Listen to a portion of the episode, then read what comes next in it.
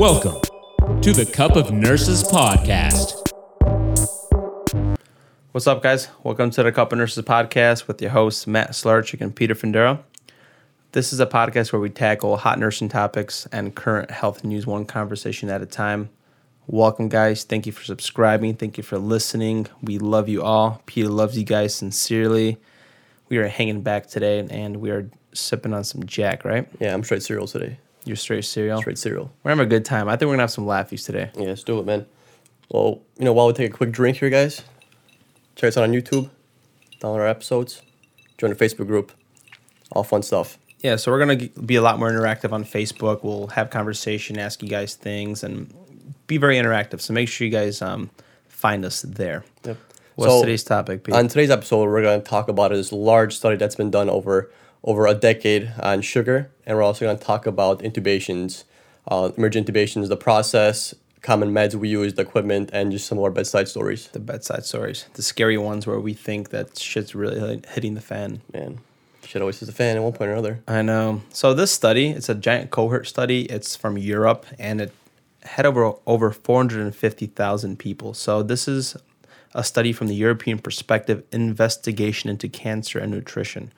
Um, it's a large um, study over ten different countries in Europe, and it spanned from 1992 to 2000. Right. This is where it's the group came from. The huge. patients. Yeah, half a million people. That's insane. Like usually when people do studies, it's usually, especially with people, it's usually like a hundreds, maybe thousands. But this is half a million people. Yeah, and we, insane. we usually say like, oh, this is a thousand people. You know what? I think this is really correlated to this, but this is half a million people with these results. right, and it's done over a decade too. Like this is a decade's worth of research. That's a lot of number crunching over there. It's pretty good stuff. And this is investigating sugary drinks, whether they have an effect on our health. And what do you think the results are with this? Well, probably I'm sure we could guess the results. Mm-hmm. But so this study actually separated sugar-based drinks and um, artificial sweetened drinks. So that's like your you know no sugar, zero calorie drinks. And a study. Well, let me talk about the population first. So seventy percent of these four hundred thousand people were majority women. Seventy percent were women. Okay. Average age was fifty, and then they did the follow-up um, tests or follow-up with the patients or with the the study, the follow-up with the population Yeah. was 16 years, 16.4 years, which is a really good length of time. That's a pretty long study. And as we all could have guessed, this, like the results were negative. You know, sugar's bad for you. So the results showed actually the sugary drinks, if you consume two or more glasses of a sweetened beverage, you're more inclined to dying through digestive diseases. And if you drink two or more assorted um, artificial sweetened drinks, you're more prone to getting circulatory diseases. And that's So like heart your disease. That's like your diet soda, diet Pepsi, Exactly. things like that. Yeah, and they initially had this study done in 1992, and then exam re-examined the people in 2000. So out of these half a million people, 4,693 of them died within a six-year time frame, and those people were the ones that were drinking two plus glasses of sugary beverages or the non-sugary beverages, the artificial sweetened ones. And just because you think you're drinking a drink or a Pepsi a day doesn't mean you, you could run away from these results because you're just as more likely. And who knows, you might be having extra like sanitary lifestyle habits that are leading being more prone to it, like smoking, right? Yeah, and uh, actually, this is actually a really good study too because even so, they grouped these people into non-smokers and smokers, and also people that were overweight that had a higher BMI and people that were lean. And the, the Was negative, there a difference? so the negative results carried over to each group. So it doesn't doesn't matter if you, if you smoke or you didn't smoke, you still had this higher incidence of circulatory and, and digestive diseases, which is actually pretty remarkable. So that shows that sugar is a key culprit in, in early early death. Early death, yeah. And I feel like a lot of people always have this like stigma of like, I'm skinny, I could have a pop, I'm not fat. It doesn't matter if you're skinny or fat. You just have great genes that are burning fat, but yet you might be sick. Yeah, exactly. Or they switch from, you know, the sugary drink to the non-calorie artificial sweeteners and it might not be contributing as much to sugar or disease, but you're now more predominantly going to get sick from digestive disorders. You know, you're more prone to GI bleeds, you know, and intestinal health, uh, gluten, not gluten sensitivity, but this like sensitivity in your GI tract. You change your gut flora completely, and that just leads to a bunch of diseases. Like we mentioned a few times on a few episodes about the Parkinson's disease and how it's linked to you know GI health, and you know people die from that kind of stuff, and it's unfortunate.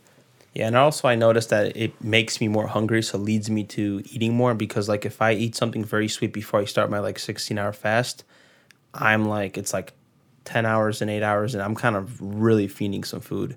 Like it's like my my energy levels aren't up there after having a very high sugary, high carb um, meal Exactly, before yeah. I start. Yeah, and I'm sure a lot of people, can relate. It's like, like you know, your insulin spikes, and you know, then you, you feel full, you feel you feel good for a little bit, and then you drop back down to baseline, and you feel like shit. You're like, damn, where's the next sugar at? Yeah. And this next next topic, so we're going to talk about how sugary drinks affect your body. Every single system gets affected in a different way, which leads to like negative side effects. And we can start with the top, right? The brain. So the brain is a system where it creates memories. There's a lot of neurons and all this stuff going on, and we're not realizing that sugar is literally hijacking our good chemicals. We're we're releasing large amounts of dopamine, which explains why we kind of crave sugar throughout our day. And there's so much studies that are like linking like mat like little um mice, right? Or is it lab rats, whatever you want to call them? Yeah. lab rats. That's fine for today. So these lab rats are are literally choosing like sugar. Like there there was a test that tested or the Oreo filling compared to like cocaine, and these rats were more hooked on the Oreo filling and consumed it and chose it over than cocaine. And it just shows you how sugar hijacks our brain because it's mostly made out of sugar, and it's just leading to bad negative feedback loops in the brain. Right. It just releases so much dopamine at, at a certain time, and it's so easy accessible, or it's even more dangerous than, than certain drugs in the dietary aspect. Like, I mean, obviously, sugar is not as dangerous as like heroin and crack and cocaine, those kind of drugs, but it's just so easily accessible where it, it can be just as dangerous. Because you could go anywhere and, and buy it, and it just releases so much dopamine. And if you really wanted to, you could keep eating eating sugary foods and, and drinks, and you could always be on a dopamine rush all the time. And then you crash real hard when you stop eating it. So what do you? Go back? You feel like shit, so you keep eating more. when I see these people like snack on like a like a fifty calorie sugar Pepsi, then they got a Twix, then they chase it up with some chips. It's like, damn, dude, it's all sugar. Right? Exactly. Absolutely no nutrition value at all. Mm, And a lot of people don't realize it, man, and it's it's unfortunate. But that's why we ha- you guys have us here, right? Right. Like, especially like with sodas too. It's they're they're acidic.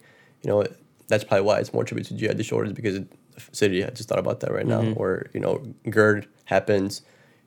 Just because you're just swallowing basic acid. And I, I wonder no if it's linked to like peptic ulcers and things like that. Yeah, digestive disorder. So peptic ulcer, GI bleeds. Yeah, everything everything has to do with your GI tract issues. You know, diverticulitis. It's all it's all contributed to by by sugar and Damn. soda. And if we go down the list, we now have the teeth, right? Mm. And we kind of hear the stories all the time that your mom tells you, "Hey, don't eat sweets late at night. It's bad for your teeth," and it really is because back when sugar is on your teeth, it doesn't matter if you brush them regularly. This bacteria acts so quick and it starts eating the sugar on the teeth, which is like breaking down the enamel, I believe. Yeah. And it's just causing more cavities, guys. Yeah, it's just like quick and easy access to glucose. You know, your bacteria is there. They, they want to eat. They want to thrive, and you know, their their main source is sugar, and it's just so easy to to ingest and, and break down for the bacteria. Where it's just such a simple simple simple sugar where bacteria just, just digest it and they spread, spread like crazy, like those lab rats. Mm-hmm. Know, goddamn lab rats. Um, the next one is uh, the skin, and as we know, uh, sugar affects like this whole metabolic cascade and causes that syndrome that we talked about before in a, our podcast episode, and it causes like the skin to age faster. There's something called AGEE, which is called advanced glycation end products, and literally these molecules age your skin. Um, what exactly does, it's been shown to damage collagen and elastin in your skin and these protein fibers that literally keep your skin nice and firm and youthful, guys. It's like the people that drink the alcohol, the people that smoke the cigarettes, and they look like they're age- aging faster and looks bad on you. Like sugar has the same effect. Yeah, it's crazy. You know, and then it's also what's the next one? The liver. Um, you know, it's basically sugar toxicity. Your liver can be processed so much, and with all the insulin getting released, your liver gets it, it's damaged, and it's not able to process all of it like alcohol. You know, we get drunk because our liver doesn't process all the alcohol at once, and that's what the effects of drinking is. Or you, those- or you hear that kids are obese, like they're like 15, they have a fatty liver Yeah. disease. Like, guys, how are they getting a fatty liver disease? That's usually related to alcoholics, but now it's related to freaking sugar, man, and diet. yeah, liver's your filter. It's obviously going to filter those, that sugar through everything that, that comes in, into it. And it's just, there's so much sugar there where it just gets backed up. You know, and it just gets backed up, and then you get liver damage, like you said, you know, fatty liver, Yeah. cirrhosis. It's it's all linked together, and it's, it's very very sad that something like this, like sugar, that's been around for years and years. Back then, it was used as probably like as a luxury, like back in the Roman era or, you know, nineteen hundreds, where sugar wasn't as accessible, so people didn't consume as much. So the effects weren't as bad compared to now, where you go to Walmart, you go to a store, and the main ingredient is sugar. Yeah. When I was in Poland, my because you know we didn't have candy as often. Like my grandma, I used to come up to my grandma's house. She used to give me a sugar cube, like even through the window. Like she was just chilling on a wheelchair. She just gave me a sugar cube. Yeah. And it's funny how that was like a little treat for us, and that was like good enough for us. And now it's just accessible. Right. Yeah. I stayed with my parents when when they were in Poland. Like they had rations because there was still communism going on, and you had a ration. to need the ration food, and chocolate was really expensive because no one could really What, get. what are expensive. rations for people that don't know? So rations like is- slips, right? Yeah, slips, and it tells you you can only get one pound of ham and like a loaf of bread because it was communism. So it was another branch of socialism, you, you could say, but very more extensive. And you could only get whatever the, the government allows you to get. And chocolate was, was very you know, hard to get because that's like a luxury. You don't really need chocolate to survive. You eat it more for like the dopamine rush, you know, just to feel good. So they ate meat, bread, cheese, and, and all that, and, choc- and chocolate was a luxury. They would take one chocolate bar, and there was four of them, and they would just break it over to four people. They had that like maybe once a week. And it's it's not like now where you know you get chocolate everywhere you go. And it's leading to these all these unfortunate diseases and illnesses. The next one is the heart, and sugar. Literally, sh- whatever we don't use up as energy turns turns into like triglycerides, right, and extra energy sources. And all this extra excess sugar that's circulating in your bloodstream is literally causing like atherosclerosis. It's affecting our circulatory system. It's making our veins and arteries literally stiff and tense, less elastic, and it's leading for it's leading heart strain, right? Yep. It's causing our heart to work harder and causes damage over time in the long run. You're not gonna it's not gonna happen in your youth, but you're more prone, just like they said, to heart attacks, strokes, and all the other issues because of the diet. Yeah, sugar, too much sugar, excess of sugar causes a literally inflammation in your arteries and your veins, which, like Matt said, causes stenosis, and you- you're eventually your heart ends up growing Atherosclerosis. atherosclerosis, atherosclerosis, and eventually you know your heart hypertrophies, and people get into CHF, you know, heart failure just because of, sh- of sugar. You know, sometimes we don't know why diabetics go into heart failure or CHF. They don't really have any kind of history of it, and you realize that they have unmanaged diabetes and their sugars are out of control. Everyone sees up, and then that literally causes heart disease. Mm-hmm. It's very, it's very sad. Like you said, at a young age, like it started at a young age, and people just don't change, don't stop, and these things you can't always feel them. You don't feel your heart getting bigger. You feel your heart getting bigger when it's to a certain point where you become short of breath and you literally can't breathe. You gotta come in. yeah, and You- sad. Like the kidneys too man. Like it's an awesome organism that filters all this stuff and we don't know like these little cells that are filtering this urine it, it gets damaged. And over time like the the diabetes are literally destroying our kidney cells our kidneys as general and then the kidney doesn't function as an organ properly and your creatinine builds up builds up your uric acid levels build up and you got to get dialysis man. And these people a lot of these dialysis patients if you if you guys think about things or ask if you're in the medical field just look at the correlation between like end stage kidney failure people on dialysis and if they have diabetes. More than likely they do. Like and that's like one of those things that when it goes bad it sucks man. Because dialysis is like four or five times a week. Like it's a commitment man. Yeah, it's ridiculous. Like we said, it affects your veins and your arteries, but people may think those are small vessels, but they're really not. There's even smaller vessels called capillaries, and those are the first ones to go. And these organs, livers, your lungs, your kidneys, they're very capillary dense. So they're, they're even smaller than, than veins, and they're the ones that get clogged up quicker, and those are the ones that get damaged the most. And once those are damaged, you know, they're so small, they don't get repaired right and your body can make more capillaries, but it's hard to make capillaries when you have, have high blood sugar because your sh- your blood does become a little more thicker. I think is viscous the word? Not- Yes. yeah, and it's just hard to make those capillaries because they just get clogged back up right away, and then that leads to poor perfusion, and you can't perfuse your organs as much, and you get kidney disease, Yeah. you get fatty liver, cirrhosis of the liver, just because of sugar. Yeah, and we know body weight is obviously, and there's nothing to touch about it. It's linked to type 2 diabetes, it's linked to weight gain, and there's also sexual health. And they're linking high sugar content and it has an impact with the erection. Is that what I'm reading? Yeah, it's exactly. So uh, I'm not forgot what the exact term was, but uh, impotent.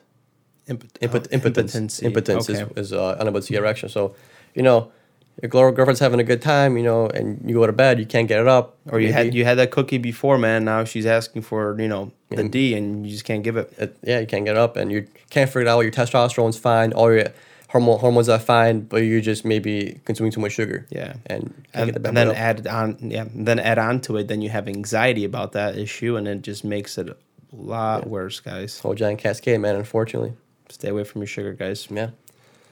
Uh, let's do an intro to intubation for those people that are non nurses or students. Like, have you ever wondered about like the process about like intubating somebody, which is aka putting them on life support and putting them on a mechanical ventilation? And we're gonna discuss that process, the equipment, and their little bedside tales here, right?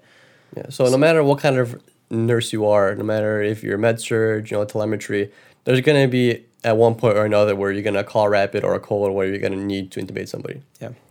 It's not crazy common, but you are gonna see because you're a nurse over an extensive period of time, over over years, and eventually you are gonna get hit with the need for you to help with the intubation. If you're not the you know main nurse, you're gonna be doing something, you're gonna be giving supplies. So it's good to know, and it's always good to know ahead of time before before it's too late. and then you're kind of stuck and don't know what to do when you're asking for help when everyone's busy. Yeah, and that's how I started too with intubations. Like I used to always like observe them and just figure out what the heck is going on. Because at first, the whole team is working as one man. It's like the system of like, what the heck is going on? But once you get into a flow, you're an awesome, effective team member, and you just know what the hell has to happen. You look at the room, this, this, this, boom, boom. Right, just like with a lot of nursing skills, intubation is a thing where the more you do it, the more you, you learn and the better you get at it. It's just one of those things that you don't see outside the hospital. It's not like playing basketball where you you know you could play at any kind of basketball court. This just happens in the hospital. So you know the more time you deal with it, the better you are going to get at it. Yeah. Don't be afraid just because your first time was bad or you were too slow. You can get better at it. Just unfortunately, it's how it works. Yeah. So the reasons for intubation, did we discuss this? No, not yet. Okay, so it would be an obstruction, facial trauma. The patient becomes unconscious. Um, you have pr- profound hypoxemia, usually diagnosed with like an um, a- arterial blood gas, respiratory failure. Um, let's just say you're in cardiogenic shock. Um, you're on BiPAP, again, hypoxemia, and you, you have to be intubated. Um, also, after surgery, sometimes you get intubated for procedures and they have a hard time extubating, so they might come to you already intubated and you're going to do the weaning process. Right. Not all intubations are emergent. Right. You know, when you get your tonsils pulled out or you go for, you know, um, a stent placement, those are elective intubations. Those are done in, you know, in the OR or right before the OR. Those are kind of more calm because that's when no, those nurses are trained for that situation. They've been, you know, intubating people, people for their whole career. So that's a little bit less hectic. But your bedside intubations, those are usually the ones that are emergent. You know, even though there, you are going to have those times where, you know, someone's getting intubated, but it's still an emergent one Yeah. because you still gotta hustle your It's ass. still the to process. stuff. Exactly, just the process. You know, and then you know you have those patients that, like Matt said, are on BiPAP. It's just not working out. You're doing their blood gases, and they're just keeping acidotic, keeping acidotic. Even even though they're they're completely with it, their numbers look like shit. You know, those are you know kind of elective emergent, you could say, because you're gonna tell the patient, be like, hey, we're gonna need to intubate you, so this is how, how it's gonna be, but still emergent because you are called anesthesia. and the family and everything that happens and looks very terrifying for them. And the kit that's the go-to kit is a rapid sequence intubation, guys. So sometimes it's a different color. Ours is a little nice little case, looks like a pencil case with um red top and has like a little clip for you know patency, whatever. And it has your awesome meds that you need in order to intubate. Yeah, ours is like big, like one of those like construction boxes where you keep the tools at. Okay, we have that too for yeah. like the different ET tube sizes. Yeah, and things. same. Yeah, we, we just have everything in that box, and then we just bring that box. But for us, usually anesthesia brings their own, brings their own stuff. Okay. So it's really convenient. So, what do you think are like the clinical signs of like an intubation? Well, like we said before, the blood gas is sort of acidotic, Mm-hmm. so pH is less than seven point three five, and it's not not improving. You know, bicarbs, you know, compensating, so it's it's high, and your CO two is high as well. Yeah, like so, the CO two above like sixty, and like you can tell they're very fatigued, or sometimes it could be drug overdoses. Man, mm-hmm. sometimes we cause it, like giving too much Ativan, Yeah. and or too much morphine. Man, I mean sometimes you could use a reversal agent on that, but having those ETOH patients that are just being too much to handle, like you'll intubate, man, to just protect them themselves. Right. So sometimes it's based on numbers, like we mentioned. Sometimes it's it's just to protect their airway. Airway, like the uh, person is the patient isn't swallowing properly, or they're at risk for aspiration, or they just just can't keep their airway open. Like they extubated somebody, but their airway is so inflamed that they just got to reintubate. And so there's certain diseases like what's it called hyper hyper I'm not sure what, what it's called, but where your tonsils swell up and you need emergent intubation. I don't need, I don't know that word. I forget what it's hypo hyper or something. I don't know, but it's where tonsils swell up and you, you need a lot of kids have it Okay. where they need emergent intubation at the hospital because it just closes up and then they deal with it with antibiotics. Um, but yeah, so a lot of times it's number numbers based, and like you said, the person might feel fine, might be fine, but their numbers are just crummy. So we're just like the best thing for us to do is just intubate you and let's have we'll breathe for you Yeah. just to get those numbers better. and the equipment that you need at the bedside. So one of them is you need an ECG. So either if you're in the ICU, they're already hooked up to the monitor where you're evaluating their heart rate, or you have them, you have the crash cart next door. You put on the lead, so you have that available, right? Right, you need consistent monitoring, consistent cardiac monitoring. Yeah, that's one. You need an oxygen saturation. You have to find that out. Um, another device you need, you need an end tidal CO two. Like you have to find out what the what the end tidal end tidal CO two is after you intubated to make sure you're actually in the lungs perfusing properly, right? Sometimes if the end tidal is not above, is it thirty?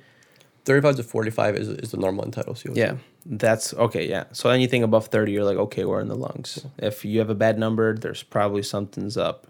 And A line, that's like an iffy one. I know you talked about it. They they do A lines for you. Yeah, usually when we intubate somebody, we just you know throw them an A line because I do work on a cardiac floor. So usually, if we're intubating, their cardiac issues, their cardiac health is probably going to shit as well with, with Yeah. their breathing. So we usually like to throw an A line in them. But a lot of times in ICU here, we, we already have A lines in them. Okay. So that's convenient. Or we throw a central line in them because you can't really give certain drugs peripherally for a continual amount of time, like your, your pressors and stuff. So we either central line, give them a central line bedside or like an A line. Yeah. Something like that. A line is Yeah. doesn't happen too often for us. But they should definitely have some kind of a peripheral, at least some peripheral peripheral access. oh, you need one. You Yeah, need one. n- n- None else you could do. That's that's 100 guys. You need at least like a 22 gauge in there because you, you're going to be pushing heavy duty medications prior to the intubation. So you need something for the intubation process. And you also need a bag mask. So you got to bag them prior to the procedure usually. Sometimes the intensivist or whoever is intubating is having a difficult time and they might give the patient a break because they're desatting too low and you're going to bag them for a little bit, bring their sats back up to 100%, whatever the case might be, and then try again, you know? right. And then usually they bring their own laryngoscope. I know you, you guys call it a I call it a kaleidoscope. so So, thing, s- same thing. You know, just so for or they or they call it a Mac blade. Mac blade, yeah, just something so a resident resident or the anesthesiologist can can see where they're going down into the throat because you know they have their own markings that they know in, in like the in like the uh, like the airway that they that they go by. I'm not sure what, what they are. I know some would do do with the Adam's apple and, stuff like that, but but they have their own marketing that they pay attention to when when they go down and actually intubate somebody. And we have like with the blades, we have like a little camera hooked Right. up to it, so they're kind of looking on the side to visual the um, the vocal cords before they stick the tube. Yeah, and then uh, then the ET tube itself, probably a few different sizes because you're not sure how con- constricted the airway is. Yeah, I've been I've been I see a lot of seven point five ET tubes, but I work in a older population. Yeah, I sent yeah seven point five are basically what I see almost all the time too. And let's not forget about the suction. So sometimes you have to have those difficult airways where you're suctioning. Um, there's a lot of secretions. You can't visualize what's going on. Sometimes there's blood. And worst of all, if there's like vomit, like if the patient's aspirating, like that's the worst because you see all this Yeah. like stuff in the cords, man. And, And then a risk for aspiration like like eighty percent of the time. like you know those people are gonna be on on the vent for a while on antibiotics because they're gonna get pneumonia. Yeah, and someone to secure the ET tube as well because there's been times where respiratory therapist has they they have their own clip that they that they use to you know secure the ET tube in place. But sometimes the thing the thing cracks because everyone's you know kind of frazzled. So at least have some tape on you. At least tape it to their to their cheek or just tape it somewhere so it's, so it stays. Mm-hmm. And then probably like like an NG tube just so you could put that down there Afterwards, yeah. Afterwards, yeah. And at that point, it's called an OG tube OG because tube, it's sorry. going through the mouth, Yeah. guys. Yeah. Good point. Good point, indeed. Uh, let's talk about the process. Like we said, guys, So, we're cereal today. we are cereal. Cheers to that. Let's have another drink in between this. We should have a drink every time we say a full sentence. Well, we wouldn't make it. It's about to be cereal with milk pretty soon with this man.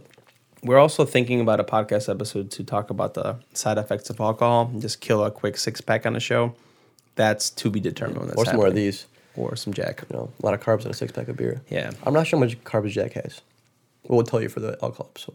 We'll break it down. for you guys. Exactly. All right. So the process. Um, usually, there's going to be like a diagnosis, or somebody's going to be like, "Okay, we're intubating," and if it's um, if you're calling calling a rapid response, then you already know what's going on. The patient's already in respiratory failure, and we're not going to talk about the intubations when the patient is rolls in because that's that's regular. So let's talk about just emergent. Usually, the intensivist says something's going on. You would see some signs that's saying, "Hey, we need to intubate," and we need to prepare.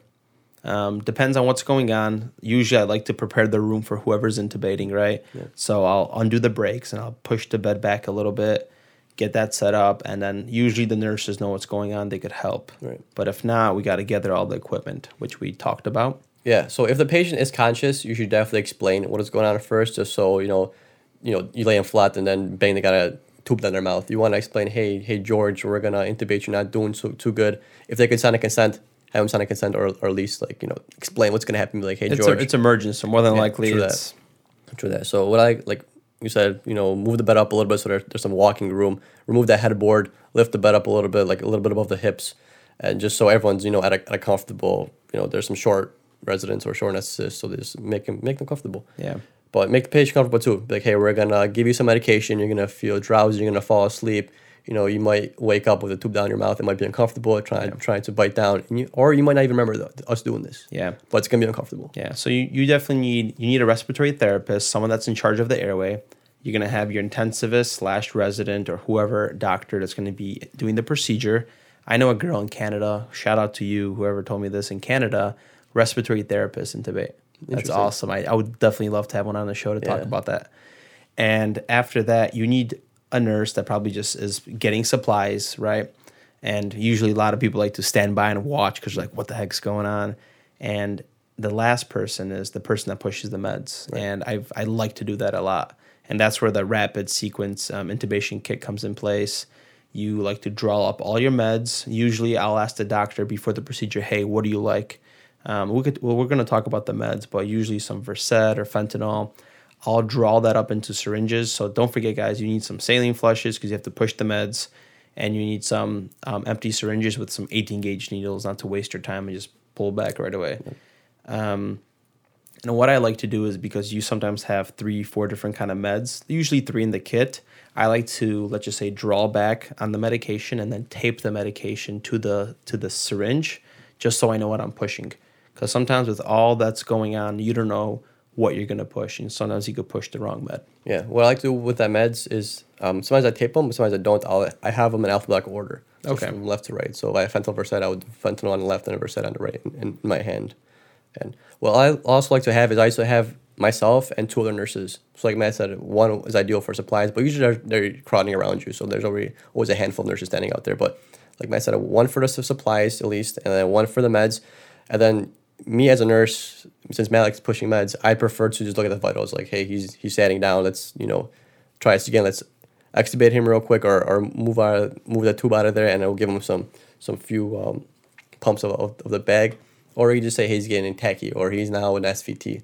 Let's try and try with it because as a anesthesia person or the resident, their main focus is just the airway. They're just trying to get the ET tube, but they're not looking at the vitals. They're not looking at the pressure. You're, someone has to look at that stuff. Yeah. Because they can't be looking at, at, at everything because that's too much too much work for one person. Yeah, I think they've been pushing for like um, during the rapid response. There's one leader, so one leader is in charge of the situation, and he's making aware of what should be done. Usually, sometimes like to wear the tags, and she's the one that's going to be like, "Okay, guys, hey, he's satting like sixty percent. Let's bag him a little bit, just to kind of let the resident or say, hey, forty percent sats, just so that doctor can make the call, not you." True. Same thing if you're pushing the meds, right? You want to be very verbal. Hey, doc, I'm pushing uh, five of Versed now. Okay, like, and he just so everybody knows what's going on, and not like, oh, I thought you did this. No, I didn't do it. Like everything is verbal. Communication is just flaw. Yeah, it's gotta be straight verbal. Like you can't assume any, anything is done. Just like a code, you know, like you can't assume it's been two minutes. Someone has to say, "Hey, it's been two minutes. Pulse check." Yeah. And you can't assume the med's been, been given or what med's been given. Someone's actually got to say, "Hey, push in Versed, push in Fent," because there's no way of, of telling, and everyone's focused on one specific job, and that's what that's what how it's efficient is. Everyone's yelling out what they're doing, but not all at the same time, obviously. And everyone's just focused on their, their thing. One person looking at vitals, meds pushing meds, then anesthesiologist intubating, and then you know the third nurse is getting a, a smaller. Uh, and, and and you have those like intubations or rapids that are very very like unorganized. And you can tell when it's an unexperienced nurse or maybe you're on the floor and you can tell there's not enough communication or just someone's not doing this or you intubated and where's the end tidal? Like what's going on? Like you know and it happens guys and that's how you get better as a team or people on your unit just through these experiences. Exactly. Yeah, and once they're intubated, maybe they want to throw an A line in, so you should grab your A line stuff, have somebody grab it for you, or your, your central central line stuff, and then you also want to make sure that the cuff is inflated, because I've had a few times where the cuff wasn't fully inflated and uh, the ET tube ended up being like dislodged or not dislodged for mm-hmm. me, but I've seen it being dislodged for somebody else, but it's got repositioned, and then you know the patient's desatting, you're like, damn, I gotta call anesthesia again, and sometimes the cuffs, even though they're not supposed to, you know, they're supposed to work properly. Some of them are actually, you know, like popped. Like you try and inflate it and you can't inflate it. I had So then you got like yeah, and then you got to extubate and then re- reintubate them again. That's my little bedside story about that. Mm. Um, and let's not forget, after the ET tube goes in and all the drama happens, we always want to check breath sounds bilaterally. I'll do that always, even though like doctors do it or sometimes ask me. And then always, the, which is the gold staple, is that chest X-ray. You want to confirm placement, make sure it's above the cari- uh, carina, right? Mm. You don't want it to be in the right stem or something and not ventilating properly. Right. Yeah, and then get your drip set up. Because That's you know, another one. You, you pushed, but there's there's half of on these drugs. They're gonna start waking up eventually. Doesn't matter if you give a hundred of fent. You know, for a big guy, he's just gonna wake up eventually. So Yeah, should- they're gonna should- start bucking the vent. The t- you're gonna hear a bunch of alarms going off. You're gonna he's gonna start waking up, try pulling and you know going crazy. And you want to put those little floaties. Little, uh, some people in uh, in their ICU they restrain, just so you're protecting that airway and you're protecting him from extubating himself. Yeah, usually I just throw them on restraints. Once they're, they're intubated, I just throw them on restraints because you're never really sure how someone's going to react when they start waking up. You, might think they're snowed one minute and you leave to, to you know, get something real quick. You come back and they're you know moving around, they're upside down in the bed. You're like, shit, I should put them under restraints. So you're about to put them on restraints right away and then discontinue them a little bit later on once you know they start opening their eyes or you know they start following commands a little bit. You know, RASS, RASS score is starts to improve a little bit. Then you can take out the restraints, and then of course if you know, if they start, you know, thrashing or trying to pull their vent, put the, the restraints back on. That's what they're for. And you can't trust your patient. Like they said, they're not gonna pull the tube, and you know they're all sincere on the tube, and you took the floaties out because they'll yank it, man. I had a, I had a lady that did it too. She was like 29, young lady, man, just fucking yanked that shit out like Yeah. at 2 a.m. exactly. And then they got reintubated. Whole process starts Mm-hmm. over again. So now we'll get into the drugs. So you obviously need your sedation. The most common sedation drugs you can use is, is Versed. And this is in the RSI kit, guys. Yes. Or well, for us, it's we have it in the unit, uh, but a lot of our residents and anesthesia like to bring their own meds. Okay, cool. Because they kind of they usually sometimes they draw them up themselves. Sometimes they just bring vials, just because uh, they're not sure what kind of unit they're going into or how experienced the nurses are. So Yeah. they just prefer to grab it just because it's a little bit more efficient for them. That's what they prefer.